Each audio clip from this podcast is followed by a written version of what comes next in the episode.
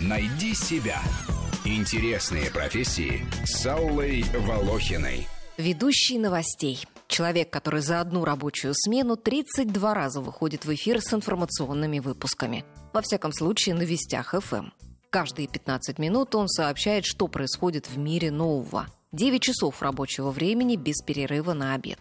Итак, сейчас, как обычно, новости с Алексеем. Удивительное сообщение. Сегодня в Лос-Анджелесе впервые в истории разорился банк спермы. В головной офис банка уже выстроилась огромная очередь обманутых вкладчиков, которые требуют вернуть им назад их вклады. Мы продолжаем наши новости. Нет, это не новости нашей радиостанции. Это отрывок из комедии «День радио», где показано, как не бывает на радио. Как уже не бывает на радио. Как бывает не на всяком радио. Новостные ведущие дисциплинированы, внимательны, точны, имеют хорошую дикцию и кругозор. Они должны быть в курсе политических событий. Работа в новостях – серьезная голосовая нагрузка. Не каждая глотка такое выдержит. Если новостник не у микрофона, значит за компьютером, отсматривает множество новостных сайтов и ленту агентств, принимает сообщения от своих корреспондентов, которые звонят с места событий.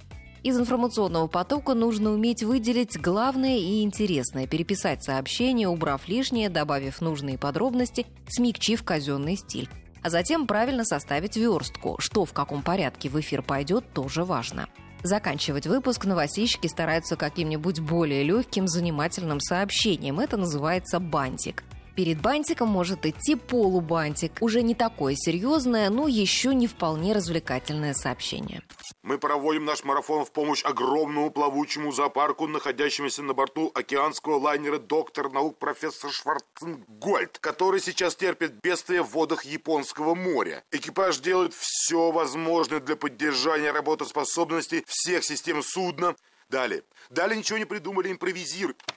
Читая новости в эфире, ведущий контролирует время, чтобы с точностью до секунды уложиться в хронометраж. Одновременно он следит за лентой новостей, чтобы успеть выдать срочные сообщения, которые сыплются в терминал. Среди них не все заслуживают немедленного озвучивания, поэтому в паузах, которых почти нет, ведущий должен успеть пробежать глазами текст и понять, нужно ли его прямо сейчас зачитывать.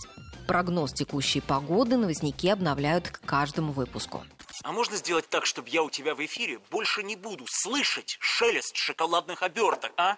Ты достал уже здесь всех со своим шоколадом. А после Лешиного эфира вообще весь микрофон в помаде. Дим, ты совсем уже дурак? Миша, скажи ему, что это неправда. Значит, это неправда. Миша. Ведущий новостей никогда не отключает мобильный телефон, потому что его могут вызвать на работу в любое время, если коллега заболел, проспал, застрял в пробке, если случилось чрезвычайное событие и редакции нужны дополнительные силы.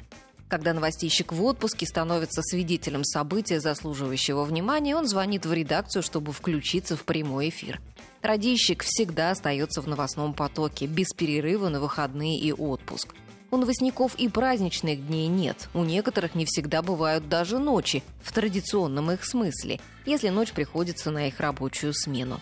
И несмотря на это, а может быть даже где-то благодаря всему этому, они обожают свою работу.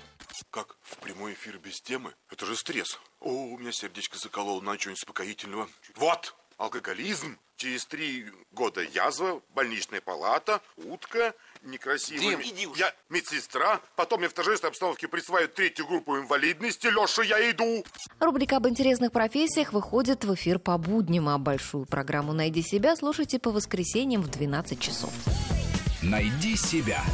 Интересные профессии с Аллой Волохиной.